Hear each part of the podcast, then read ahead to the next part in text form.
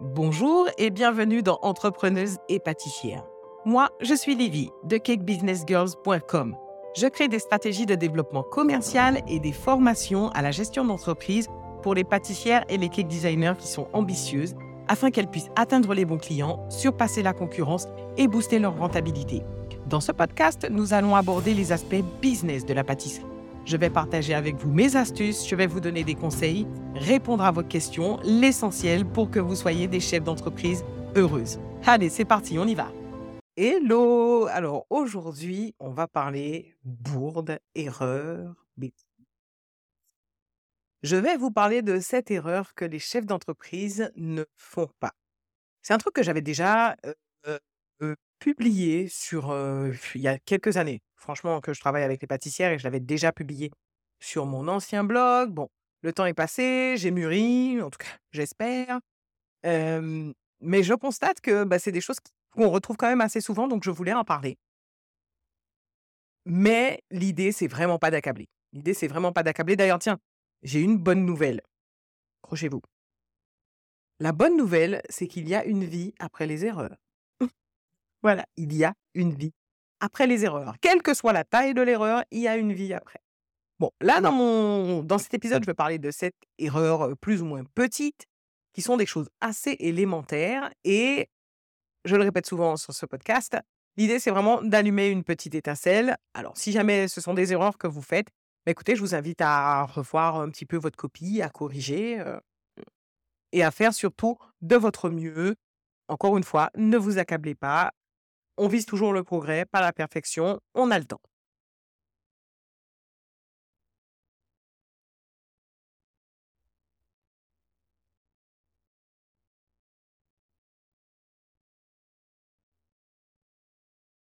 Alors, première erreur que ne font pas les chefs d'entreprise, c'est, j'étais obligé de commencer par là, hein, ne pas connaître et respecter les textes. Alors là, ça, c'est pas possible. Je, vraiment, vraiment, je ne pouvais pas commencer par autre chose.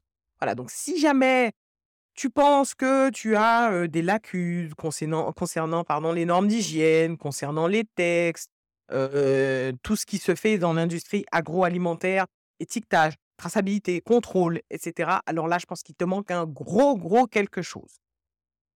Après, on se perd. OK, il y a beaucoup de références, il y a beaucoup de choses à savoir, mais malheureusement, en tant que chef d'entreprise, tu ne peux pas ignorer tout ça. Alors, à défaut d'avoir des renseignements assez clairs, moi, je te conseille de faire intervenir un expert, de faire intervenir un consultant. Il y a des gens dont c'est le métier de connaître les textes et de te les enseigner et surtout de t'assurer que tu les respectes. Donc, première erreur à ne pas faire en tant que chef d'entreprise, c'est ne pas respecter et ne pas connaître les textes. Deuxième erreur que les chefs d'entreprise ne font pas, bon, c'est sujet à discussion, mais moi je pense que c'est une erreur de ne pas avoir de site web. Quelle entreprise digne de ce nom n'a pas de site web aujourd'hui? Je ne parle pas forcément d'un gros site, le truc qui fait 50 pages, etc., etc. Non, un site, ça peut faire 2, 3 pages. Euh, moi, souvent, on m'oppose, ouais, mais j'ai une page Facebook. Avant, à l'époque où c'était la fête sur les pages Facebook, maintenant, ça y est, c'est fini, récré est terminé.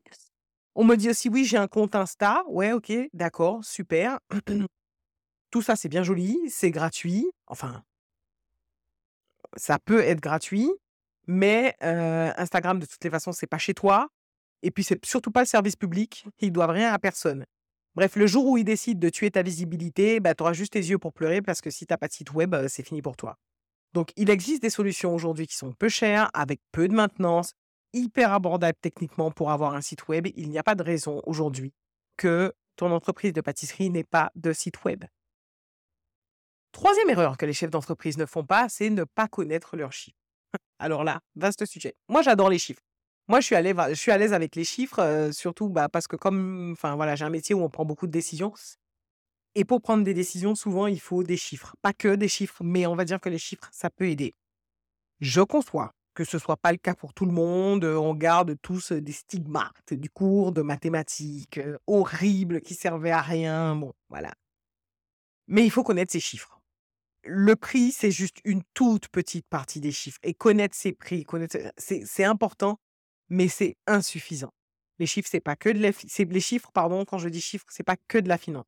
Piloter une entreprise, c'est surtout prendre des décisions et prendre des décisions, ça demande de pouvoir s'appuyer sur quelque chose de tangible et de factuel et il y a pas plus factuel que les chiffres. Vous pourrez prendre une décision contraire aux chiffres, mais vous ne pourrez pas prendre de décision sans avoir de chiffres. Voilà, connaître vos marges, connaître vos coûts et ce, de manière très, très, très, très fine n'est absolument pas optionnel pour bien diriger votre entreprise. Quatrième erreur que ne font pas les chefs d'entreprise, c'est de ne pas avoir d'image de marque. L'idée de l'image de marque, c'est que ce qu'elle dégage, la qualité de votre image de marque à travers toutes ses composantes, donc tout ce qui est aspect visuel, logo, charte graphique, couleur, votre manière de vous exprimer, de communiquer, les valeurs que vous véhiculez, tout ça, une grosse boule de sentiments en fait et d'émotions que vous envoyez qui vont toucher le client et dans certains cas déclencher l'achat. Dans le livre Biology, euh, je vous mettrai les références, l'auteur précise, donc il a mené de grosses études sur la psychologie de l'achat et il explique que avant même de connaître les prix, le client sait déjà s'il va acheter ou pas chez vous et l'image de marque fait ce travail-là. Enfin bref, pour être reconnaissable, vendre plus facilement et surtout donner envie, provoquer l'achat, travailler votre marque et souvent votre marque, c'est vous.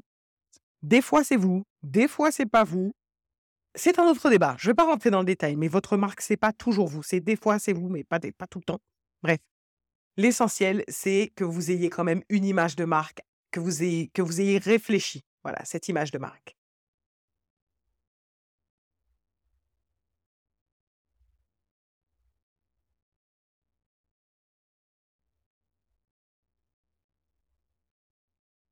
Cinquième erreur que les chefs d'entreprise ne font pas, j'aurais peut-être aussi pu commencer par là, ou peut-être la mettre en deuxième position. De toutes les façons, je ne vais pas m'étaler sur ce sujet parce que c'est super vaste. C'est d'ailleurs un sujet qui découle du point numéro 3 lié à la connaissance des chiffres. Mais donc la cinquième chose que les, les chefs d'entreprise ne font pas, c'est ne pas vendre au juste prix. Franchement, souvent, souvent, d'après ce que j'ai pu constater, ne pas vendre, enfin, quand on ne vend pas au prix, c'est pas vraiment une question de mathématiques ou de. C'est une question de blocage mental à base de oh, je peux pas vendre aussi cher, personne ne va m'acheter un gâteau à ce prix-là, ou moi-même j'aurais jamais acheté un gâteau à ce prix-là, ou bah, je débute donc je peux pas, je viens de m'installer donc je peux pas vendre cher, ou dans ma campagne les gens paieront jamais ce prix-là. Voyez ce que je veux dire? Justifié ou pas, là n'est pas la question, pas encore, pas tout de suite, pas dans cet épisode. Mais tout ça, c'est des espèces de blocages mentaux. C'est-à-dire que c'est votre propre perception de l'argent, votre rapport avec l'argent, votre histoire qui influe ici, de manière négative, sur les décisions que vous prenez dans votre entreprise. Les blocages mentaux que vous avez peuvent vous empêcher de vendre et pire encore, ils vont vous faire vendre à perte. C'est une question d'état d'esprit. L'état d'esprit, c'est long, c'est difficile à changer et ça se travaille. Alors, je vous l'accorde, on va, être honnête. C'est dur d'entendre des clients qui te rabâchent. Ah ouais, mais il y a, y a moins cher ailleurs. Bah, réponse, ok, qu'ils y aillent. c'est pas vos clients, visiblement. C'est peut-être dur de facturer des prix que vous n'auriez vous-même pas payés, mais de toutes les façons, vous n'êtes généralement pas votre client. Est-ce que vous voulez des clients aussi fauchés que vous? Bon, Ou bien est-ce que vous avez envie de clients qui payent la qualité de vos services? Bon, ben voilà, donc ça se facture. Et c'est aussi très dur, je vous l'accorde, de voir la concurrence qui baisse les prix. Mais alors ça, la concurrence qui baisse les prix, franchement, ne vous fiez pas à ce que vous voyez. Le prix, c'est la partie visible de l'iceberg. Si ça se trouve, à ces prix-là, les marges sont rikiki. Le modèle d'économie, il n'est pas rentable. Enfin bon, bref, vous n'en savez rien on voit les prix de la concurrence qui baissent et, ça baisse. Et on le sait. Et c'est pas forcément un argument qui doit justifier que vous baissiez vos prix ou que vous ne vendiez pas au prix. C'est horrible, surtout, ne faites pas ça. Sixième chose que les chefs d'entreprise ne font pas, c'est toujours dire oui. Toujours dire oui, accepter toutes les commandes, accepter toutes les demandes. Là aussi, on en revient au point 3 euh, lié aux chiffres. Ben non, je suis désolé hein, de dire, hein, mais toutes les commandes ne sont pas prendre. Oui, il faut manger, oui, il faut payer les factures, ok. Mais toutes les commandes ne sont pas à prendre. Les seules commandes qui sont intéressantes sont celles qui vous rapportent un minimum de marge.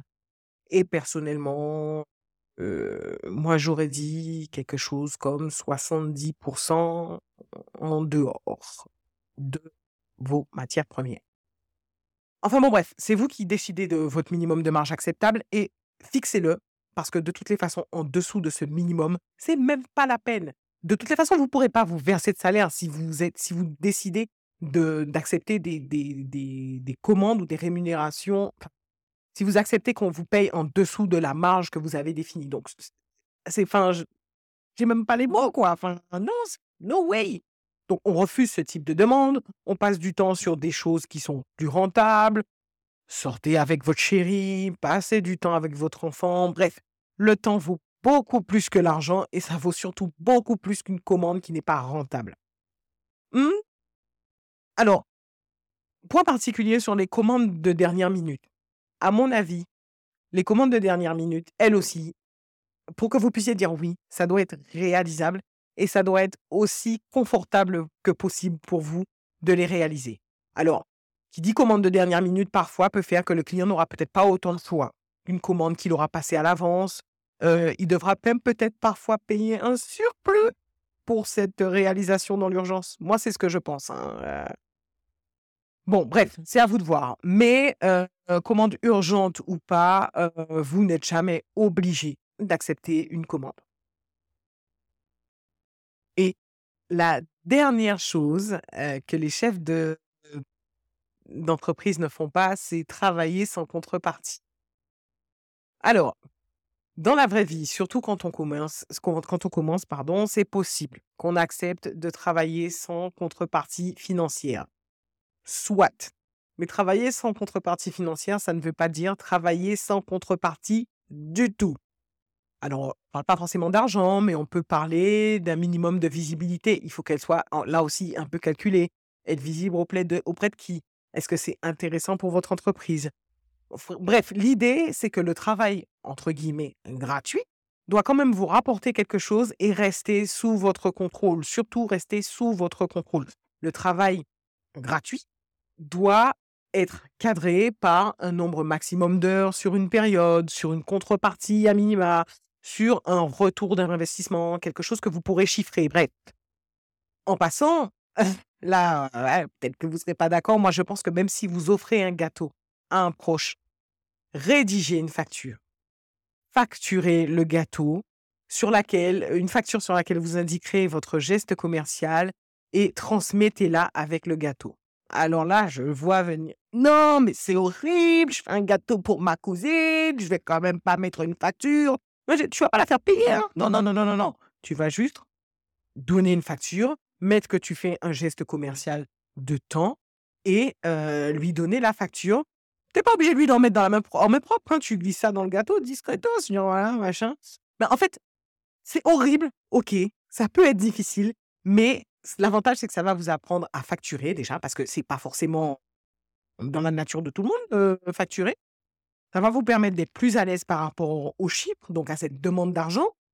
Et surtout, ça va permettre aux autres de mieux valoriser votre travail, tous les efforts que vous fournissez pour votre entreprise. De toutes les façons, vous avez un business. Vous avez un business après tout. Donc, bon, vous avez un business, vous faites des factures, quitte à faire des gestes commerciaux qui sont cadrés, mais vous avez des factures et vous faites des factures. Voilà, donc, dans cet épisode, je vous ai donné sept petits points, surtout pour celles d'entre vous qui sont au, début, en fait, de leur parcours, qui commencent. Je vous ai donné sept petits axes d'amélioration. N'hésitez pas à me dire ce que vous en pensez. Et puis, mais allez travailler, soyez toujours, toujours, soyez tolérante avec vous-même. On fait tous des bêtises au début.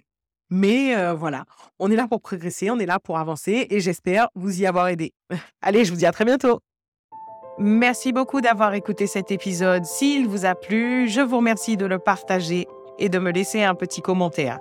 Si vous souhaitez en savoir plus, si vous souhaitez travailler avec moi pour qu'on booste votre entreprise ou votre projet, rendez-vous sur mon site internet cakebusinessgirls.com. Là-bas, vous pourrez aussi vous inscrire sur la liste des VIP, les very importantes pâtissières, et ainsi recevoir chaque semaine la PLF, ma petite lettre fabuleuse. Je vous dis à très bientôt